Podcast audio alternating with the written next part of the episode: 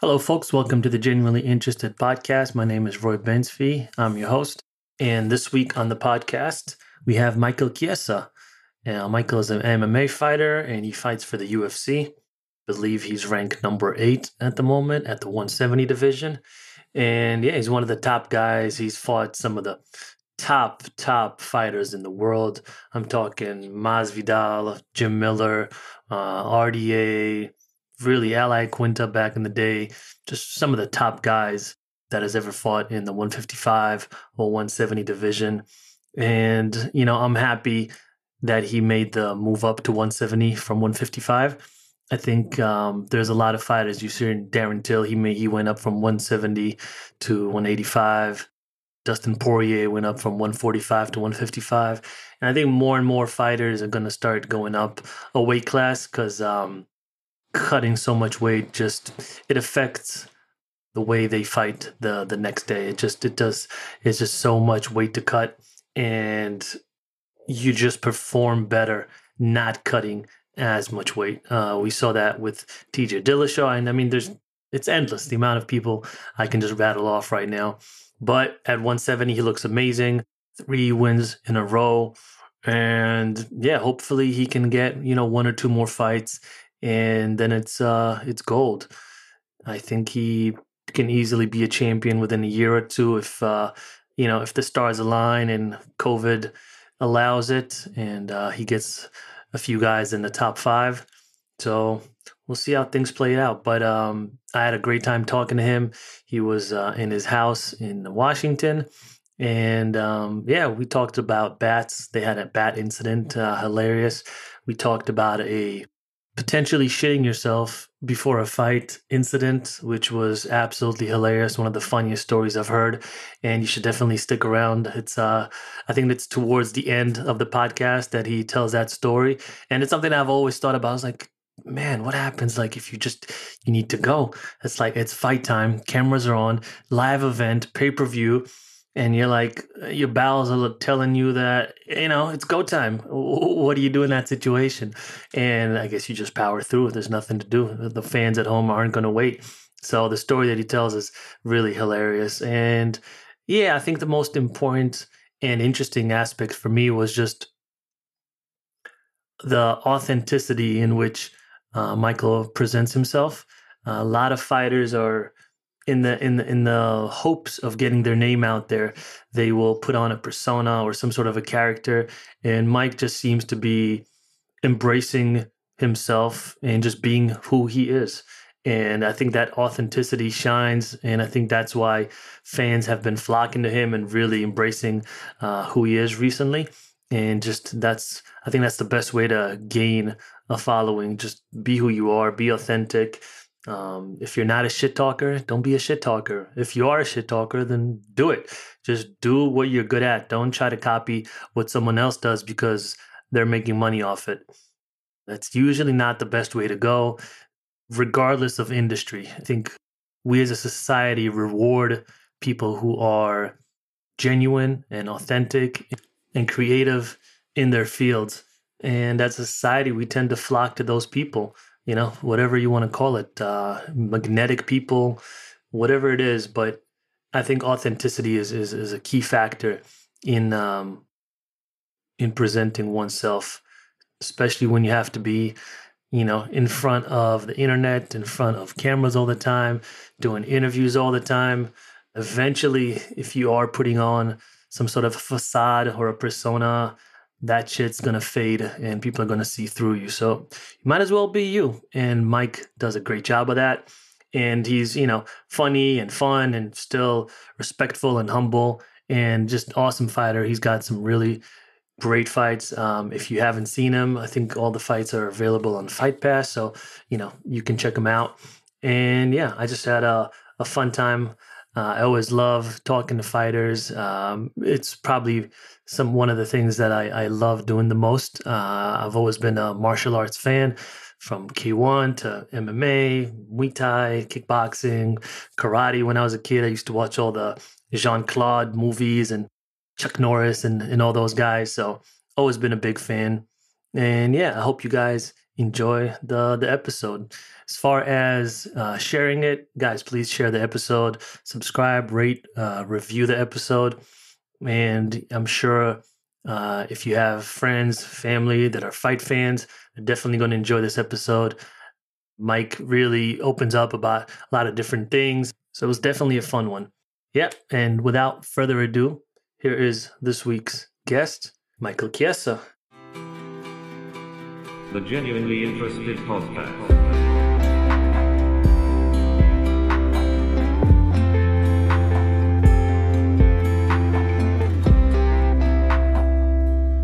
Right, and we're live. Hey, Mike. Hey, how you doing?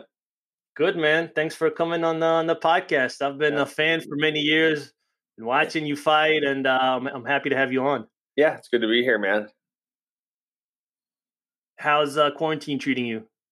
Uh, It's been good. You know, it was pretty challenging here in Washington. We had, you know, um, you know, our governor kind of locked us down for a while, um, just kind of like along with the rest of the West Coast states. But uh, Yeah. you know, it was uh, it was challenging in the sense that like, you know, all the gyms were closed and stuff like that. So it was it was pretty hard. And then once I built my own home gym, things got a little bit easier, and uh, yeah, it wasn't too bad, you know. And then I live with my fiance; we get along very well, and uh, I think that if we didn't get along, that it would be it'd be a big struggle. You know what I mean? So it's uh, Yeah, it was pretty smooth sailing.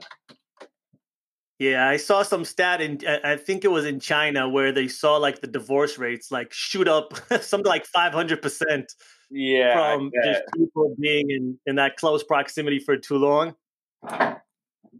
I could see that, you know, and the, the, the thing that's tough, um, you know, with this whole quarantine thing is, uh, you know, I work, um, I work for Spokane School District um, as a wrestling coach, and uh, you know, a lot of these kids are not every kid has the greatest home life. You know what I mean? And and you know, a situation like this with the quarantine and them now just recently yesterday they announced here in, in Spokane, you know, on the east side of Washington State, uh, they're going to be doing basically all the all the schooling from home and you know, you take the divorce rates. That's tough, but for me, I think a lot about the kids, and uh, you know, I Yeah.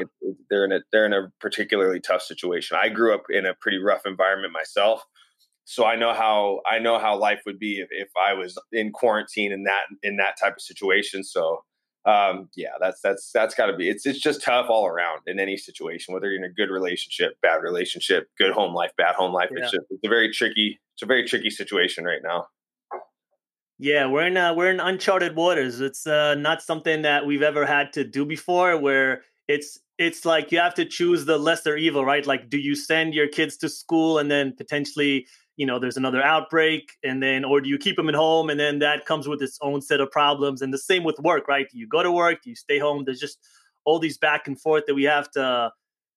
I don't know. It's these ethical gymnastics that we have to do to figure out what's the what's the least worst option for us right now in in this 2020. But I think 2020, like everyone's thinking 2020.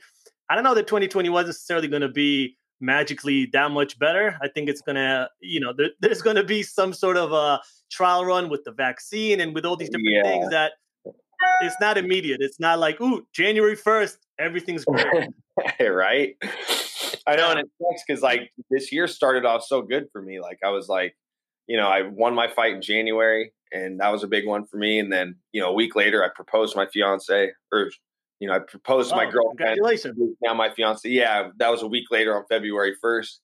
And like I remember, we were in Dubai. We were in Dubai when I proposed. And I just remember we, we were having a conversation. They're like, "This is going to be the best year ever." We're like sitting, sitting in our Yeah. hotel room. We got this nice, like, dude, this year's going to be awesome. Like, look where we are right now. And then, like a month later, I'm like, look where we are now. We're stuck on the couch. this sucks.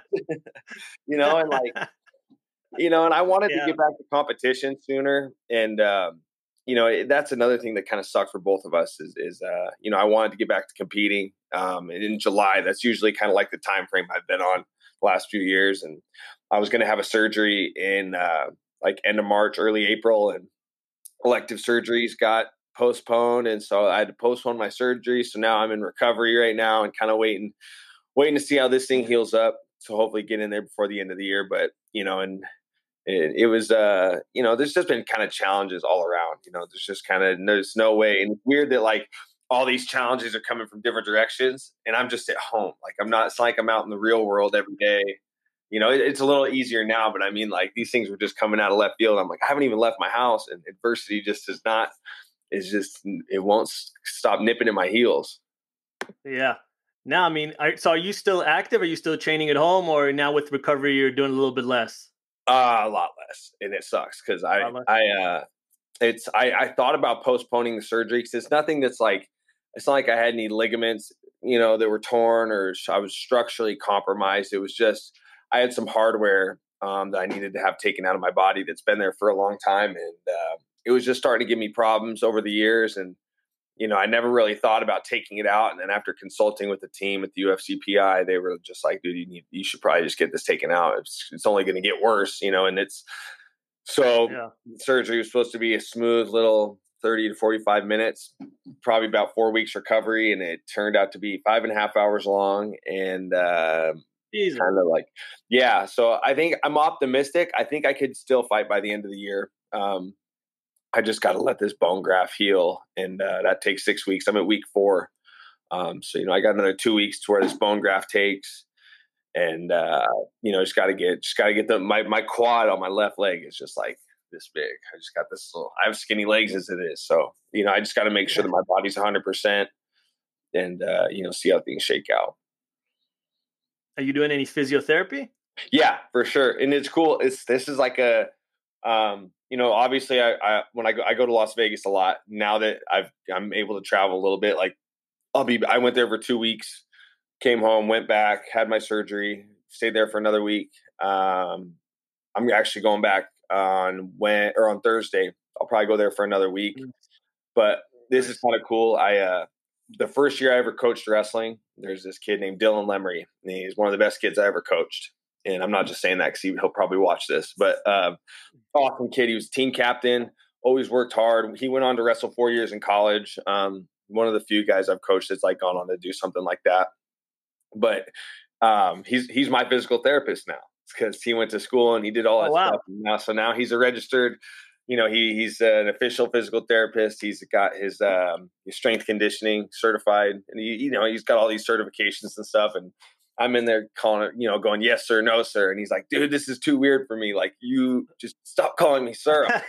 like, this is who this is who I am in the real world, Dylan. Like, doesn't matter who you are, I'm on a yes or no basis with all adults. You know what I mean? And you're an adult now, so it's yeah, it's kind of cool. But um, and it, and he's very it's it's roles have been flipped exactly, and he's very invested in my career. Um, you know, he's just always been a big supporter. He was there before things ever took off. When I was just, you know, when I was just slanging beers at, at Anheuser Busch here in Spokane, you know, I was just a beer guy chasing a dream and you know just coaching when I could. And it's just cool that yeah. things have come full circle. That now we're both where we were meant to be. I'm in the UFC. He's he finished his schooling. He's certified or physical con- or certified physical therapist, strength conditioning coach. Um, yeah, so it's pretty cool. It's cool that him and I are like sync back up and like working together.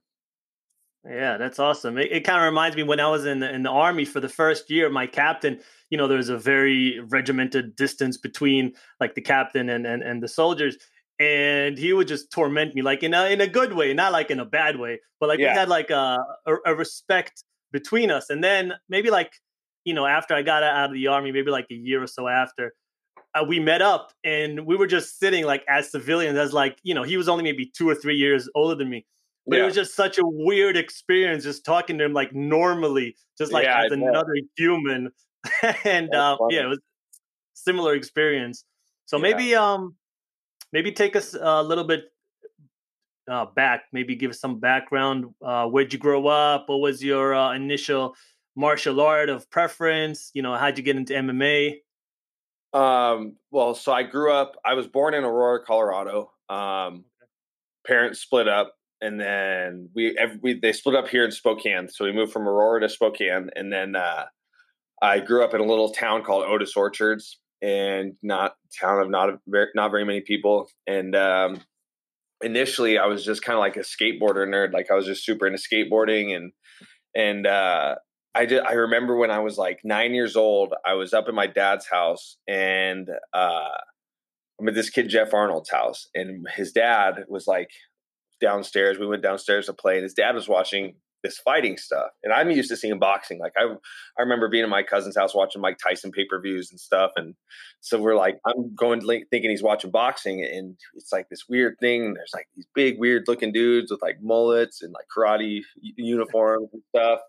And um, his dad would let us sit and watch it until it got like bloody or violent, and then he'd make us go in the other room. And so we were just getting like pulled in and out. I'm like, God, man, I'm like missing the good stuff, you know. And uh, I remember when I was sitting there as I'm watching it on the TV, like on the ground. It was like the TV was up on this like TV stand. I just was holding like the VHS case, and it was just like this bald guy like holding this like globe. You know what I mean? Like you've seen the old UFC logo. And yeah. so that's when I was nine, and then when I was just a skateboarder nerd around like, you know, 12, 13 years old. And I shouldn't say skateboarder nerd because I still love skateboarding a lot. It's like it's still part of my life. So I shouldn't say that. Really? Technically, I still am a skateboarder nerd. Yeah, yeah. You can't take that away. You can't take that out of me. I can't, not even if I wanted to. But, uh, um, I'm like skateboarding by the skateboarders are always the cool guys. No, I thought the skateboarders hey, were the it, cool guys. It's it, it, it taught me a lot about being tough. I'll tell you that much. I mean, you can only hit the pavement so many times, you know definitely made me tough. But I remember we were skateboarding down to the local video store, and we're just like, I'm walking through the video store, just rummaging around, and I found that freaking same t- that same VHS case. I'm like, holy shit! I'm like telling my buddy, I'm like, dude, I was watching this at my buddy Jeff's house like five years ago, and there was like karate dudes and like big, huge guys, and like it was crazy. And and of course, like the, the tape cassette case said like rated X, you know, like banned in you know 49 states eight countries you know something crazy. And so it took me i had to beg my mom for like a month just like please let me rent this like please please please let me rent it. It wasn't until um, kevin jackson when he fought frank shamrock i saw kevin jackson's name on there and i, I had done like a, a wrestling camp clinic um, that he was at. It was after the 99 worlds i think. The 99 yeah the 99 worlds um, that they had in Spokane. And uh, I was like, Mom, Kevin Jackson was on here and he coached a wrestling camp. I was like, You have to let me get this now. And so that was kind of like the selling point. And so that was yeah. the first fight I ever sat and watched, like, and was able to process, like, and know what was going on. It was Kevin Jackson versus Frank Shamrock. And I remember I was like telling my buddy, I'm like, this Kevin Jackson guy's a badass. Like, he's an Olympic gold medalist. Like, this is going to be sweet. And he got armbarred in like 10 seconds by Frank Shamrock and I had no idea what an armbar was. I was just like, what the yeah. hell? That makes no sense. That guy, Kevin Jackson, took him down, put him on his back, and lost. That doesn't compute when you, you know, I was a wrestler. That makes zero sense. So that's what drew me to it. Is I was like, I was so baffled by that one little short fight. I was like, I need to know what this is later on in life, and that was that was where the attraction came from for sure. So you went into wrestling. You were you wrestled throughout high school, right? And yeah, college. So I started wrestling um, probably when I was around like ten or eleven. Um, like oh, wow. Otis being a small town, like essentially it's just going to be a tough wrestling community. Um, yeah. So yeah, so I started wrestling like around middle school, and you know it's just like that's kind of like the cool kids skateboarded and wrestled. So that those are the two things I did, and uh, the two things I still love very much.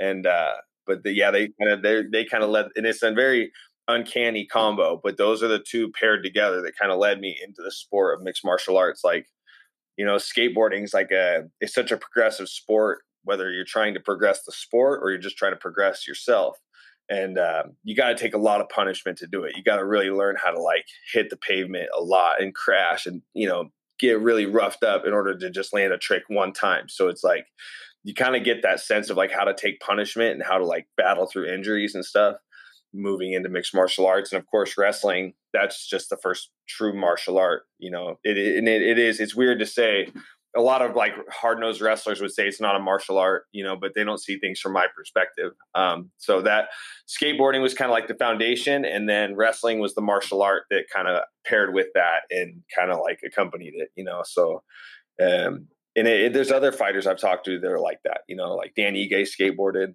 uh, Eric Spicely skateboarded. Dan Ige actually wrestled in college, so him and I talk about this a lot. Like, dude, skateboarding and wrestling are actually a great combination for for getting in mixed martial arts. You know, and I I've learned how to battle injuries. I've I've fought through injuries. I fought Rafael dos Anjos with a broken nose. I've fought UFC 157 five weeks after knee surgery. Like I've done some pretty crazy shit And I think a lot Yeah. of that I attribute to like skateboarding, like that, just like that willingness to like take punishment, like see if I could keep pushing type thing. dude that's the thing i think a lot of people you know they'll see fights right and and and i don't think they understand how tough the fighters are they'll see like kicks like if you check a kick they they don't even register how much that hurts right or or, uh, or i don't know getting your nose broken or liver shots and getting elbowed in the face and this huge gash and you know on your forehead all these different things and they and you look at the fighters and they show usually zero to no emotions and people who are I don't want to say casuals, but maybe that have never really sparred or done any, you know, too much martial arts, don't know how much that shit hurts. They just have no idea.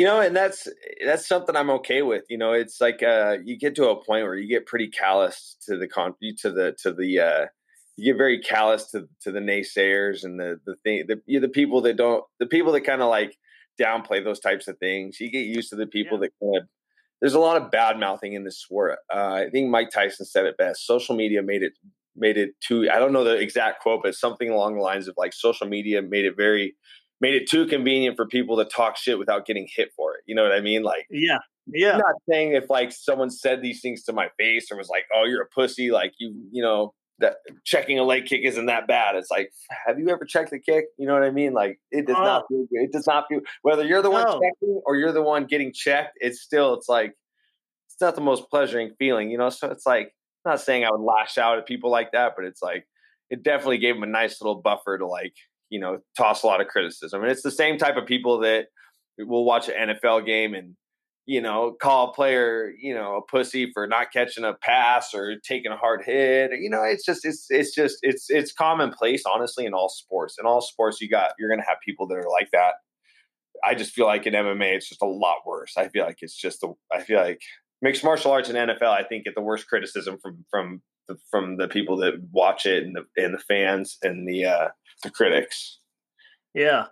I mean, it's um I think specifically well, in MMA specifically, no one no one's gonna or even if NFL, I guess, like those guys are massive, no one's gonna come up to you and tell you the things that they're writing on Twitter or on Instagram. No one's gonna tell you that to your face. Like that No. just doesn't happen, right? No, You're no, gonna have you know, they're gonna It does not happen they'll be all. complete psychos. No, that would never happen. Only on social media. Yeah. But yeah, like you said, it gives them that anonymity to sit in some basement, and usually they're not the people. Because if you've, you know, if you've done some basic martial arts and, and you've getting your ass whooped a few times in, in the gym, you're like, okay, shit, this is hard, man. Like I I need to have another level of respect for this for the people Yeah. doing it on that on the highest level possible that humans have ever done it. Yeah.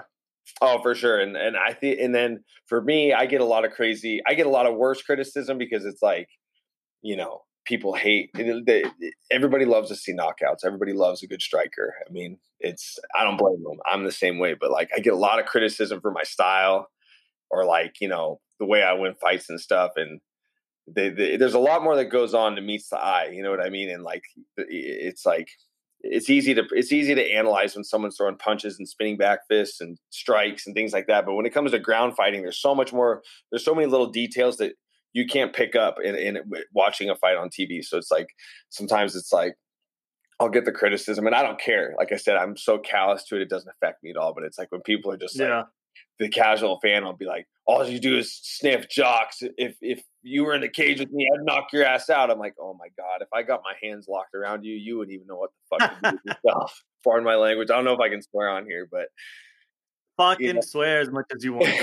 I, I'm always like, man, if I could just grab you, you would shit your pants. You know what I mean? Like you think he, the, the casual quarterback back home, they're, you know, what do they say? The armchair quarterback back home Yeah. saying, oh, you jock sniffer, I'd beat your ass in the cage. fight." I'm like, whatever, man. Like, sure, you would. You got me. I mean- you got me good.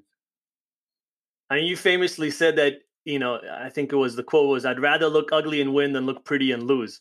And obviously everyone wants to get everyone wants to get a W, but do you still feel that way with with the current landscape that that is MMA?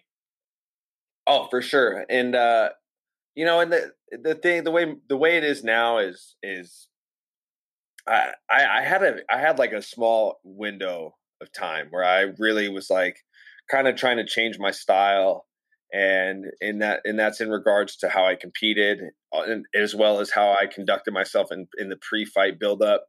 Kind of got into the talking trash a little bit. Kind of thought maybe I, you know, maybe I need to I'm always trying to broaden my skill set. There's no like when it comes to training, I don't leave any stone unturned. I'm always focusing on every facet of the sport.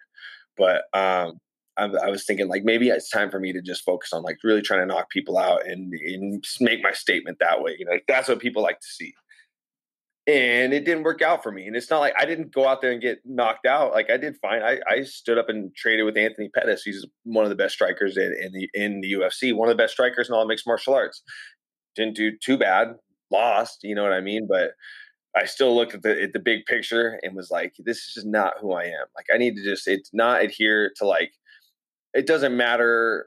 I, I, I don't need to be out pleasing people. I need to focus on winning and doing what's best for me and being true to who I am. And I'm just not I'm not a trash talker. I'm and I'm not gonna deviate from what I'm not gonna deviate from being the person that I am that I really am and the style that got me here just to please other yeah. people. You know what I mean? I'm trying to please people that don't matter. The people that matter uh, don't have anything bad to say about the way I fight. They don't have they, they're going to watch my fights no matter what. And I think the best way to get where I need to go or where I want to go is just winning and being true to who I am. You know what I mean? So I know it, you know, trash talk's great. People love it. You know, it's like, but it's just something I'm not going to do. And it, that's to a certain extent. Like we see how far someone like Colby Covington's taken when it comes to the trash talk, and I don't think he really particularly gained himself any fans doing doing it to the extent that he did.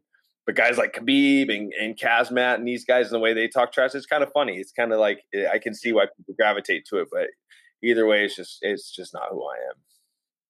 Yeah, and I oh okay, so there's a lot to unpack there. there's a lot of different things I want to touch on, but yeah, I think authenticity is key. I think if you are a trash talker, trash talk. But I think if mm-hmm. you're not a trash talker, just don't try. Like I think authenticity comes through, and you know, someone like Colby, you can see that it's not authentic. Like he's a great fighter, and everything, but you can just see it's not authentic. You can see it's no. it's a role, it's a character that he puts on, and that's why he gets a lot of the a lot of the hate. I think if that's who he really was, because I've seen a few videos where he's his real self and he seems like a just a, a nice guy like on that you know in those videos mm-hmm. so i think he would actually do himself more of a favor if he would let that that person shine but that's you know that's on to him but as far as like the the the, the trash talk like you said you don't really get the trash talking you don't really go dirty or personal with your opponents other than that one shot with kevin lee which was famous yeah. you know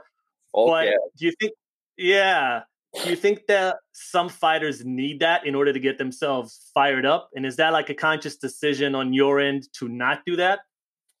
Um, it's a conscious decision on my end not to do it. You know what I mean? Like, I don't really have to particularly, I don't have to particularly like the guy that I'm fighting. Um, yeah. But that doesn't mean I need to put it out there. You know what I mean? Um, you know, that's like if Kevin Lee and, and I have a rematch, I probably, I, you know, I know how he is. I would just kind of stick true to myself. I'm not a guy that needs to get fired up that way. I think Michael Bisping said it that he, that's why he likes to talk a lot of trash before his fights is because he likes to kind of get in that mode. You know what I mean? I could be wrong, but I'm, I'm pretty sure that's who said it is. You know, and Bisping's one of the Bisping's one of the famous trash talkers, most famous trash talkers in the sport. You know what I mean? I just watched a highlight video. Yeah. I was just sitting on the floor in my kitchen watching a highlight video, waiting for this bat to fly out of my house last night. It's a true story yeah. Jesus. Yeah, it was wild. but uh but yeah. So, How'd you get it out? Well, uh the best way to do it is you've got to shut the lights off and you got to just let it kind of like oh, shut the lights off, open one door or window and just kind of let nature take its course. And uh he freaking wouldn't leave forever. And I hate bats. I just hate little squeaky animals. I'm just like, uh, just uh, they're weird. They make weird noises and he actually went instead of going out the door he went through the crack. I live in a log house as you can see behind me and yeah. he snuck through a crack upstairs. So now today when i get done with this interview and when i get done with physical therapy at 11.30 i'm going to be running around this house chinking spaces on the logs because i don't want another freaking bat in here. You know no dude you do not want to yeah no. I live yeah, in the world there's no way out. it comes with the territory but i just don't want to deal with it anymore no, there's no way I'm sleeping with a bat in the house. That's just not that's that's not happening. like I, I barely sleep with a mosquito in the room. Like I'm not letting a bat, you know, just roam around freely in the house. Oh, dude, it was wild, and like he kept. Usually they'll they'll fly out in like a minute or two. It doesn't take too long. Um, yeah.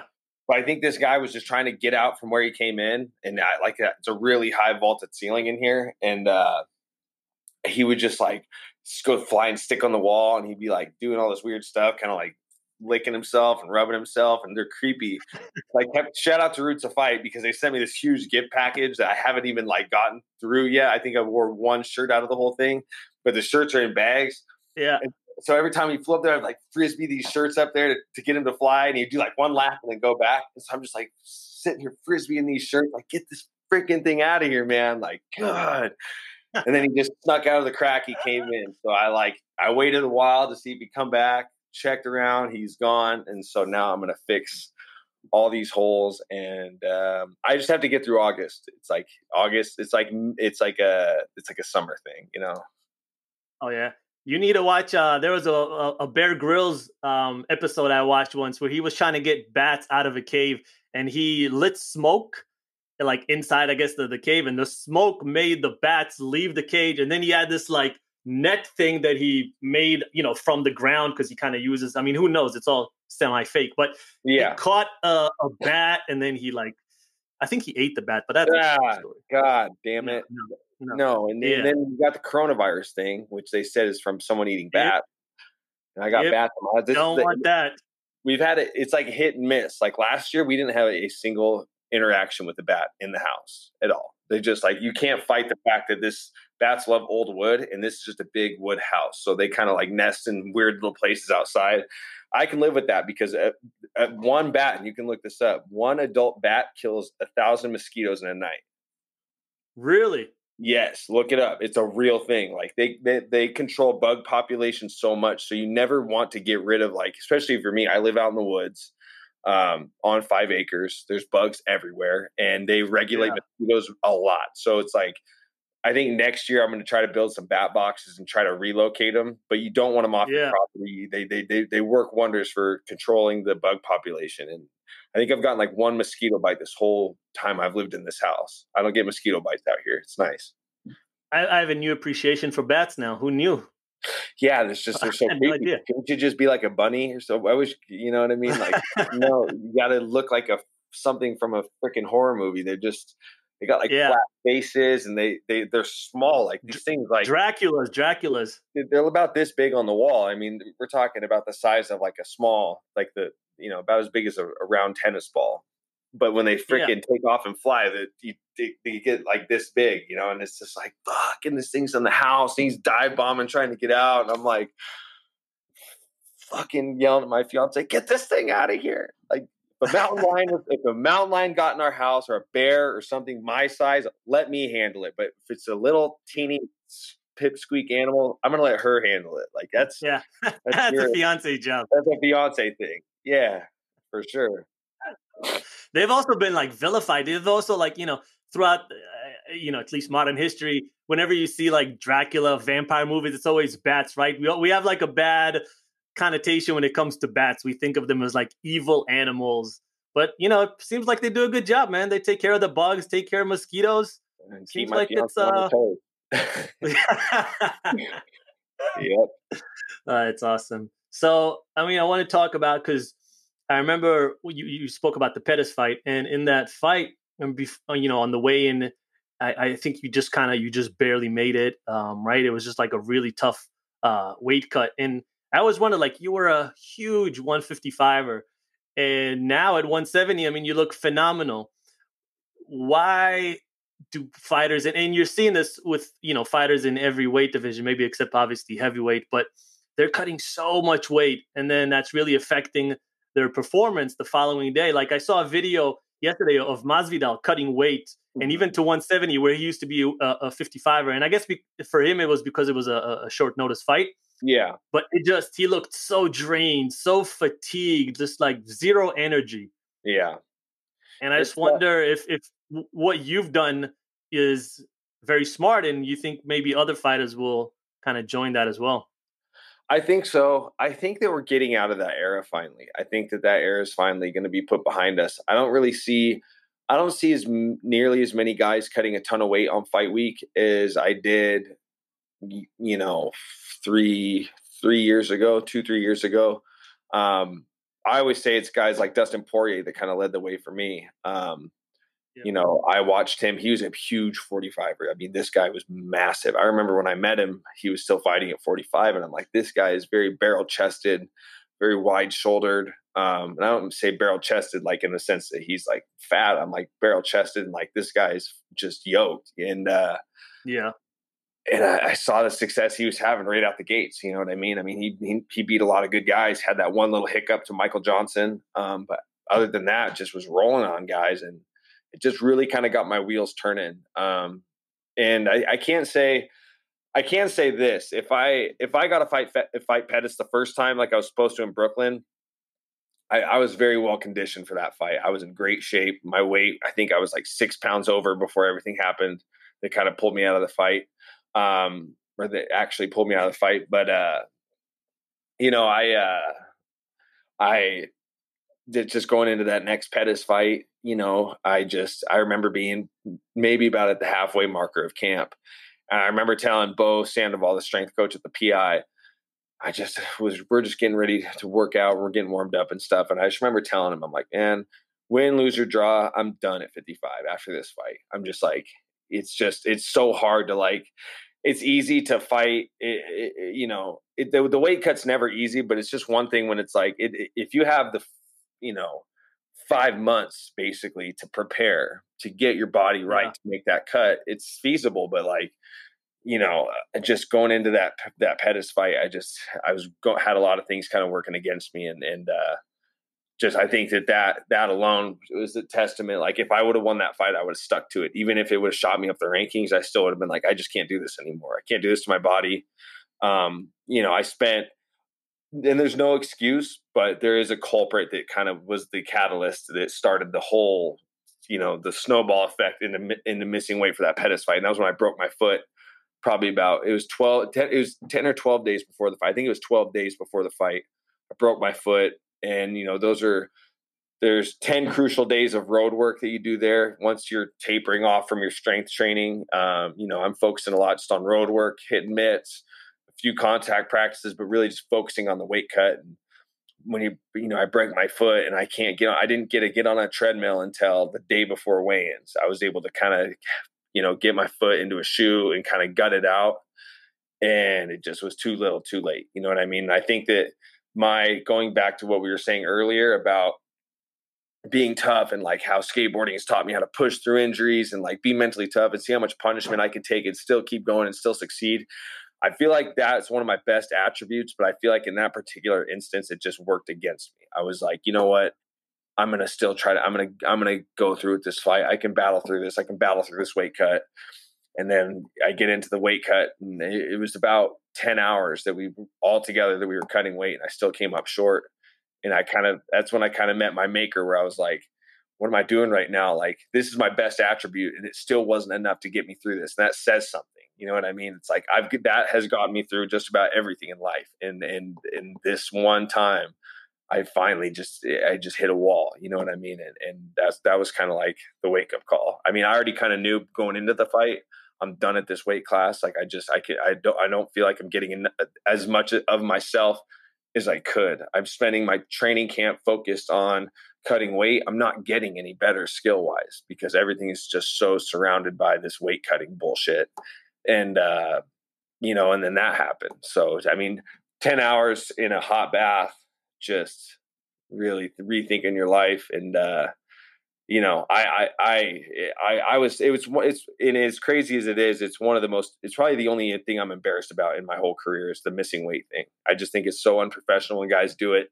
Um, but at least I know I pushed myself to the brink and it's not like I didn't, it's not like I spent my whole camp being a dickhead and not eating good or not doing anything right. You know, you see a lot of guys miss weight because they just they they push it off and push it off until the last minute and they think they can drop 20 30 pounds um you know it's just it doesn't work like that and for me that's not what it was it was i was diligent i did everything i always do I'd never missed weight before, but then I hit that roadblock, eh, you know, less than two weeks before the fight, and uh, that's when I tried to when I tried to channel into that best part about me. It wasn't enough, you know what I mean? So I'm glad things worked out the way they did. Yeah. I'm glad I lost that fight. And that's weird to say. You know, I'm glad I lost that fight. I'm glad I missed weight now. You know, I wouldn't take any of that back if I could because it look where I am now. You know, that that that that whole thing that happened absolutely cemented my choice I had pondered four weeks before that about leaving this weight class. And now I'm 3 0 at welterweight, got some big wins. I'm back in the rankings, and I don't think I'd be here if that hadn't happened. Do you think if that fight happens at 170, there's a different result? You know, yeah. I mean, you're going to say that about every fight, and that's the thing. You do these, you run these fights back ten times, and it's, it's there's some difference going to happen every time. You know, so it's not like that's not me taking anything away from Anthony. He's a very skilled guy, dude. He's phenomenal. Um, you know, he's a first ballot Hall of Famer at this point in his career. I mean, he's done a lot for the sport. Um, but you know, he, like I said, you run that fight back ten times in 10 different scenarios and you're going to get 10 different results. You know what I mean? So me being healthy, me being uninjured, not having the huge weight cut, you know, going into the fight. Yeah, you know, it could be a very different fight. Um, but I thank him for do, doing what he did to me that night because it taught me a lot of lessons. And uh, the, one of the biggest things I learned: be true to who I am, don't cut a shit ton of weight and uh, stick to plan A. You know what I mean? Stick to plan A unless unless it's time unless plan A is not working. You know what I mean? Uh, yeah. So you know, learned a lot of good lessons that night. You only learn that's and that's the hard thing about this sport is you don't learn unless you lose. When you win, it's like yeah, you can go back and pick yourself apart. And I do a good job of that. I'm very I critique myself. I'm very hard. I I can't stand to watch my fights because I just see one little mistake and I'm like, oh god, you're this is a joke. You suck. You know what I mean? Yeah. yeah. But you learn the most when you lose because you look you have such a different you look at everything from such a like a different perspective and. um you know that's that's when you learn the best lessons the hardest lessons but they're the ones that are the most valuable. 100% and i mean look you've fought some of the top top talent in the ufc you know the, the cream of the crop you know rda pettis carlos condit uh, kevin lee jim miller uh, masvidal and uh, al iaquinta and i mean you're just pretty much you're what like early 30s now? You're hitting your your, your prime yeah. right now. 42 yeah in my prime. absolutely yeah you're in your prime right now and not that there are easy fights in the UFC. There's no obviously there's no easy fights because you have the, the the top guys in the world. But you know what? Um, if if you had to kind of choose, let's say you have two or three more fights, and then you have gold at the end of that. What would you? What, who who would be those fights if you could choose?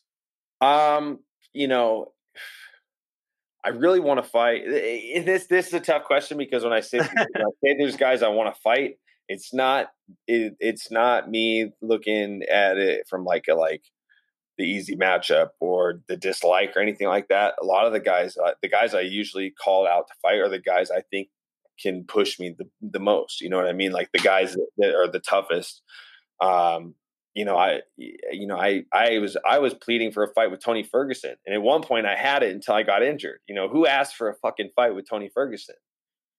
No one. You know, a, a, psychopath. Like that's the way I look at it. Yeah. Like, I, I want to fight the guys that are the best of the best, the guys with the biggest names, and it's it's it's sheerly just to challenge myself. You know, I think Gilbert Burns is going to be champion by the time I, it comes when it comes down to me fighting for a title. I think Gilbert Burns is going to be the guy. Um, you know, so that's kind of like I would love, and that's a guy that I respect a lot. Um, you know, we've we've had some friendly banter back and forth. We've communicated. Yeah. I wish that guy nothing but the best. I think he's phenomenal. You know, and I'm a big jujitsu guy. I love jujitsu, and and you know, before he was in the UFC, he was very well very well credentialed, multiple multiple time world champion in, in jujitsu. So, I'd love to fight him. Um, I'd love to fight Colby. I think Colby could be, you know, he would be a very challenging fight for me as well. Um, can't say I have the same amount of respect for him as I do Gilbert Burns.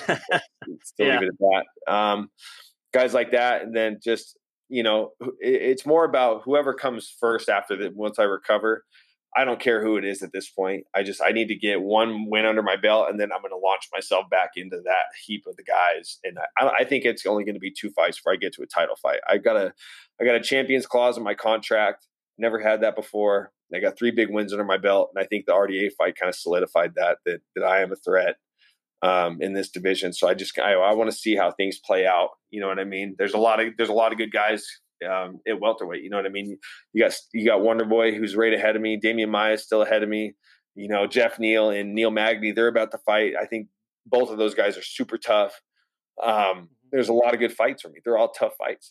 I like it. But Leon I, Edwards. I I want, the guy with the most name value. You know, who I, look at like you said. I've I fought a laundry list of names, household names, yeah. and I want to keep it that way. Like I, I I'd rather win big and lose big than than have it be more minuscule, especially when it's like there's there's there's guys that are I, I just like I want to fight the guys with the biggest name value. I just I feel like I've had that nice kind of reputation in the sport is always fighting guys that are tough, top of the heap, household names, former champions, former contenders, future contenders, um, things like that. Yeah. Yeah. I mean, I think Leon Edwards would be a great fight. That's another, that's another great fight. It's just, he's such a, I don't even put him into the equation because I, I, I feel like I'm, I'm, I'd be closer to fighting a guy like Gilbert Burns than Leon just because the guy deserves a title shot, and I, I, do. I feel pretty gutted for him. You know what I mean? He's he's just yeah. stuck in a bad situation with COVID and being locked down in England. And Gilbert Burns, Gilbert Burns. I'm not going to say Gilbert slid into a spot because Gilbert freaking did what he does best, and he stayed super active, and he just kept himself. Eh, you know, he kept the attention on him at a time when Leon really couldn't. Um, so you know, I, I really just don't even. I don't even really mention Leon just because yeah. That guy needs to go fight for a title in his next fight. So it's like, I'm not even going to try because it's just not going to happen. His management wouldn't let him fight me. And, you know, I think he's, he's very deserving of a title fight. I mean, the guy rattled off, it was like seven or eight wins in a row at welterweight. His only loss is Kamaru Usman. So there's a storyline there. Um, there's a storyline between him and Masvidal too, you know. So I think that that guy deserves a big fight. Um, and I can, you know, maybe in a yeah. fight, I can see Three piece of the soda. Yeah, I can see myself fighting him at some point. Yeah. I feel like I did a better job handling RDA than he did. Um, but you know, you don't want to go off perennial matchups. He's a he's a tough guy. He's a young guy. It could happen down the road for sure. Yeah, he's um again, I don't know if if that is the problem. It seems like it's the problem. He just wasn't able to. Um, I don't know if it lacks that charisma, or maybe he's a little bit more shy and he doesn't promote himself as well. But he just you know, there's a few divisions that are very log jammed. And if you don't, I don't know, make a ruckus or if you don't have a massive social media following, you tend to not get, you know, you're not in the mix, you're not in the fold for yeah. whatever the reason is. And he's just one of those guys that unfortunately has been kind of like passed on a few times. He has. And unfortunate. Yeah, it is. I feel bad for him. You know, I think that I think winning should, and you are right. Like in a log jam division, you got to do something to stand out. I think winning is always yeah. most important. Um, and you know, he's kind of a chirpy guy. Like he's gotten a little bit lippy in some of his, uh, you know, some of his interviews. He, you know, he'll talk a little, he'll talk a little trash and stuff. But I just think that you know, in, in the other thing that's a bummer is that he wasn't.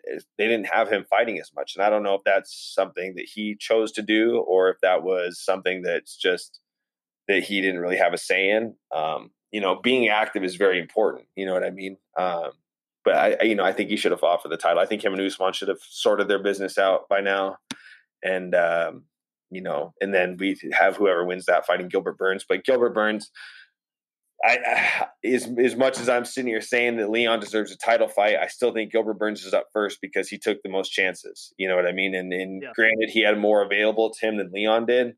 Um, but I mean, you go beat Demian Maia and you turn around, you know, I'm pretty much short notice during a very tough time to train for a fight.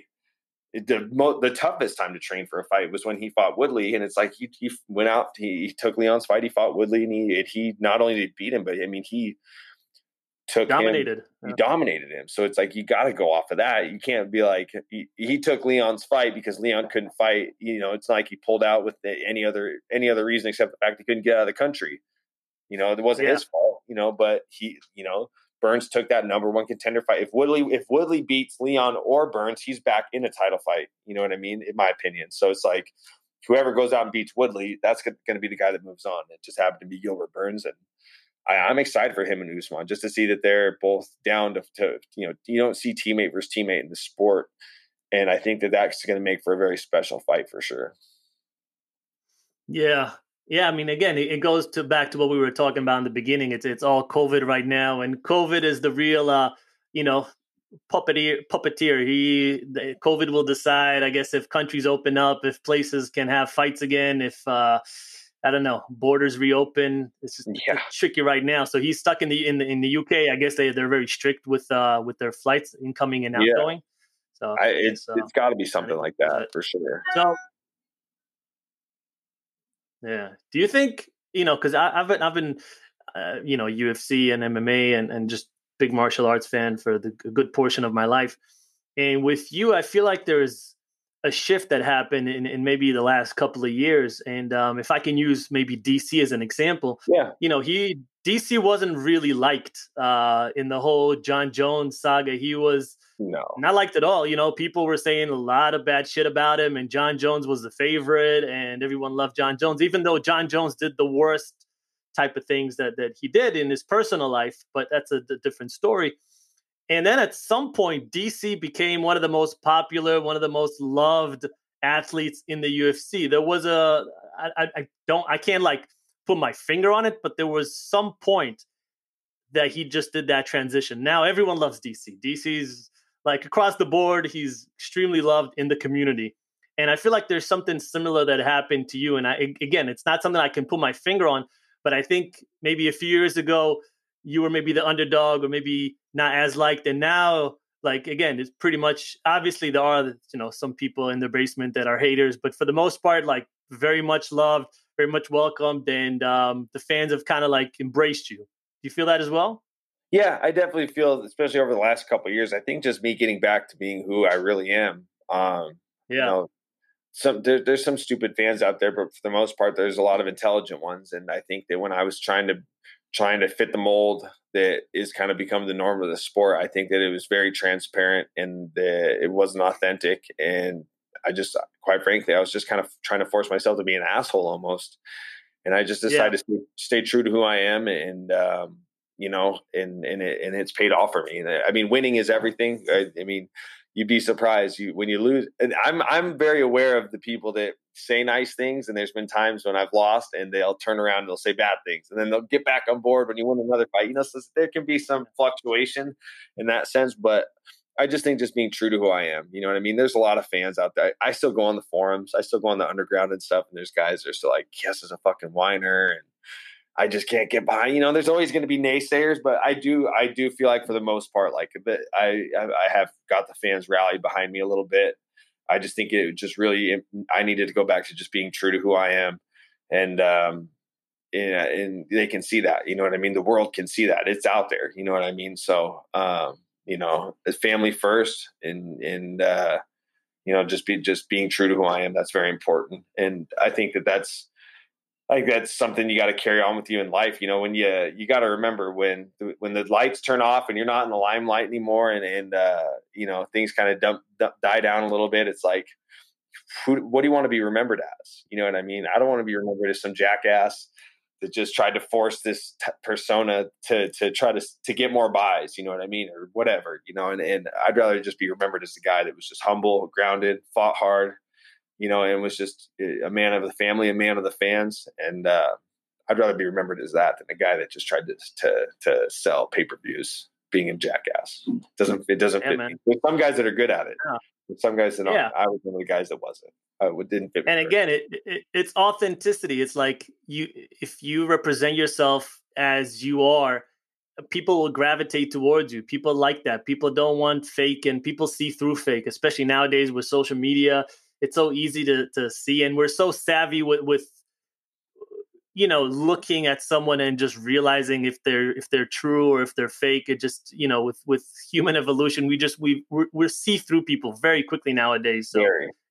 i think authenticity is key and i think that's probably why people gravitate towards you now more than before and that's uh you know i'm happy to see that and i hope more you know more fighters realize this because i think i do see a lot of them try to 50 G's baby and try to to, to go the McGregor route a little bit because they're new and they're trying to, to get their name out there. But mm. I think just a, a tip for everyone would be just be who you are, and eventually people will gravitate towards you. I totally agree. You know what I mean? And that's it's the the the person that you get on camera is the person you're going to get off camera, and that's that's you Yeah. know what I mean. I think that that's important. It's like you, that's how authentic I want to be. I don't want anybody to be surprised when they meet me. Like it's like even though it might be beneficial when I you know if somebody was to see Colby on TV and they're like this guy's a dick, and then they meet him in real life and like wow this guy's actually really nice. It's like yeah that's a good thing, but it's like I'd rather just be the same guy on both sides of the camera. I'd rather be the same guy. You know, I'm going to go out there. I'm going to compete hard when you know from bell to bell i don't got to be a nice guy i'm, I'm going to go out and i'm going to smash somebody i'm going to go out and i'm going to really try to put the hurt on somebody and get my hand raised but outside of that i just want to be the same guy all the time you know what i mean and i think that the, that's very important you know what i mean that's how my parents raised me they raised me to be humble Uh, they didn't raise me to to be brash and i have confidence but i don't have to like i don't have to admit my confidence all the time i can I can keep it to myself. I can keep it between my ears. It's just very important to just be humble and be the same guy on and off the camera. Hundred percent. Do you have um? Do you have a favorite fight or performance where you were just you felt like you were in the zone? You know, like sometimes you have music on and you're training like shit. Like I'm in the zone. Like Yeah. same type of feeling where you were just like, he can't hurt me. I'm just going to destroy this guy. Like the best you've ever felt in a fight. Um, man, there's been a couple. There's been a couple times I felt pretty good. Um, you know, I think that uh, a favorite fight, I'd probably say the Carlos Condit fight, just because I had a lot of things working against me that fight. Um, two losses in a row, um, new weight class, having to fight a guy I've looked up to for a long time. My, I was not like during the warm ups and stuff. My head wasn't in it. I was really just like, I forgot my I forgot my mouthpiece at the freaking hotel, and we couldn't find it because I, I forgot my I forgot my mouthpiece. I forgot my mouthpiece in Las Vegas at the PI, either at the PI or, or at the Airbnb. And we were staying. You know, that, that's when they moved the event from Las Vegas to California. So within somewhere with between Vegas and California, I lost my mouthpiece, and uh, dude, I just remember that I was already like kind of riding the wave on fight day, and that's pretty normal. You're always kind of having some nerves or whatever. But when I lost my mouthpiece, it just was like a snowball effect. I just like I feel like I just internally I was just like my infrastructure was fractured and everything's starting to come down, and I'm like, oh no, you know what I mean? Like this is bad, and like you know, I worked with Mike Valle that fight, and he said he'd heard that Carlos had had one of the best camps he'd had in so long, and he's knocking guys out in training and all this and that. I'm like, you know, new weight class. Like, am I meant to be a welterweight? I didn't even have a hard weight cut. Like, Carlos is tall. Like, fuck it, you know. I mean, two losses in a row. Like, um, I was not all the way there. So, like, once I once the fight actually, sorry, once once the fight took off. I got in my zone, and then that was a very special win for me because I just feel like I had so much shit going against me, and uh, it was important for me to get that win because, you know, three losses in a row. It's like uh, I commend any guy that can get back on the winning track and get their head, keep their head on their shoulders, in, in that type of situation. But I'm just glad that I didn't have to go through that, and I was able to get my hand raised and do it in in emphatic fashion. Yeah. I mean, how much psychological work or, or meditation, if any, do you do before a fight or during um, training camp? Uh, not a lot of meditation, but I definitely do a lot of a lot of manifesting, a lot of visualization. You know what I mean? Um, I always have an idea of how I'm going to win a fight. Um, I'm pretty real with myself. I keep it pretty honest with myself. Like, you know, I kind of knew, you- like RDA. It's like I'm gonna I'm gonna have to fight this guy from bell to bell. You know what I mean? I'm not I'm Yeah. not gonna be. It's not. I'm confident I can submit anybody in the world. I, I'm confident that I I could I, I could get the finish the best way I can. You know what I mean? I'm confident I can do that against anybody, but I'm pretty honest with myself when it comes to certain matchups, and I knew that's not going to be an easy one. And um, so I kind of had visualized like I'm going to have to kind of go through the go through the trenches, and I'm going to have to fight this guy from bell to bell to get the win. Um, you know, and there's other fights where I visualized the, the submission and, and how I did it, and it made it happen exactly the way I envisioned it in my head. Um, you know, so I definitely a lot of visualization for sure.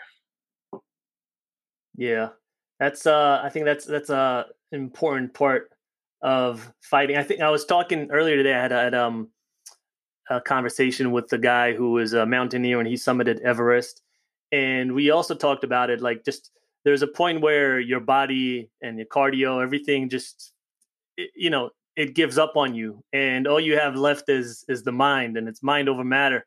And I feel like the guys who have the strongest mind are just the ones that are able to push through. It doesn't matter if it's fight, if it's mountaineering, if it's in business. Like Yeah. your mind is the strongest asset you have. The mind will always break before the body. One hundred percent. Yeah. Mind will always break before the body. You know what I mean? So it's you gotta sometimes you gotta rely on your internal workings and uh you know those, those will be the things that can get you through a lot of situations you know what i mean um, when the mind starts to go that's when the body starts to go so you gotta it's, as long as you can stay focused um, you'll you'll know when you you'll know you're, you're truly tired when you really your body just shuts down you know what i mean not when you choose to, for it to shut down not when you choose to be tired it's when your your mind's still in it but your body just starts to fail you. That's when you know that's you know when you when you did things the right way you know and I, I that's the way i try to approach my training that's the way i try to approach my fights is you just go until the body quits not until i choose to quit. Don't don't make the choice to be tired. Let let your body make that decision for you while your head is still in it you know what i mean? Yeah. Dude, so I, I read a I read a funny story uh that, that you that you would tell I can't remember who you told, but I read it somewhere.